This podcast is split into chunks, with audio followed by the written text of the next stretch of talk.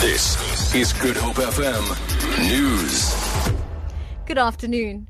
Cape Town police are searching for two armed men who robbed the MyCity bus station and Sea Point of more than 30,000 rand in cash this morning.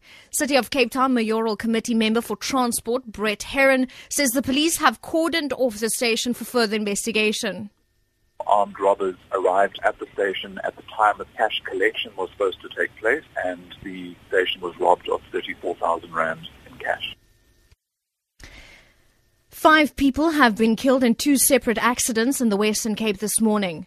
Three people died when their vehicle collided with another car on the Stellenbosch arterial near Belhar. Fire and Rescue spokesperson Theo Layne says the accident occurred in Erica Drive. Layne says fire and rescue services declared the victims dead on the scene. The jaws of life had to be used to extricate other passengers from one of the vehicles. A head-on collision between a bakkie and minibus taxi at Wilderness near George claimed the life of two people. Police spokesperson Bernardine Steyn says 13 passengers, including the driver of the bakkie, were taken to hospital after they suffered serious injuries. Steyn says a case of culpable homicide has been opened. The South African National Zakah Fund say they will be distributing hampers to over 23,000 families before the end of Ramadan this year so that no one goes hungry on the day of Eid. The NGO's annual operation, Fitra, kicked off nationally this weekend.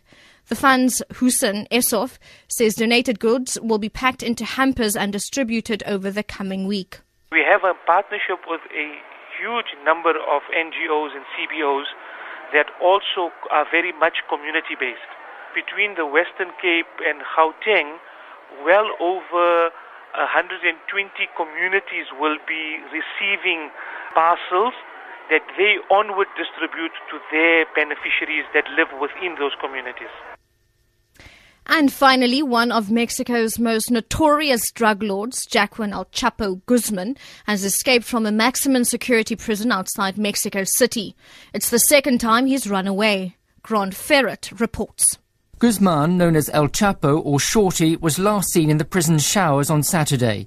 A search is now underway for the man once described by the US Treasury Department as the most powerful drug trafficker in the world. Roads have been closed and flights have been suspended at a nearby airport. During his many years as head of the Sinaloa cartel, until he was captured last year, Guzman oversaw a huge operation to distribute cocaine, heroin, methamphetamine and marijuana to the United States. For Good Hope FM, I'm Sherlyn Barnes.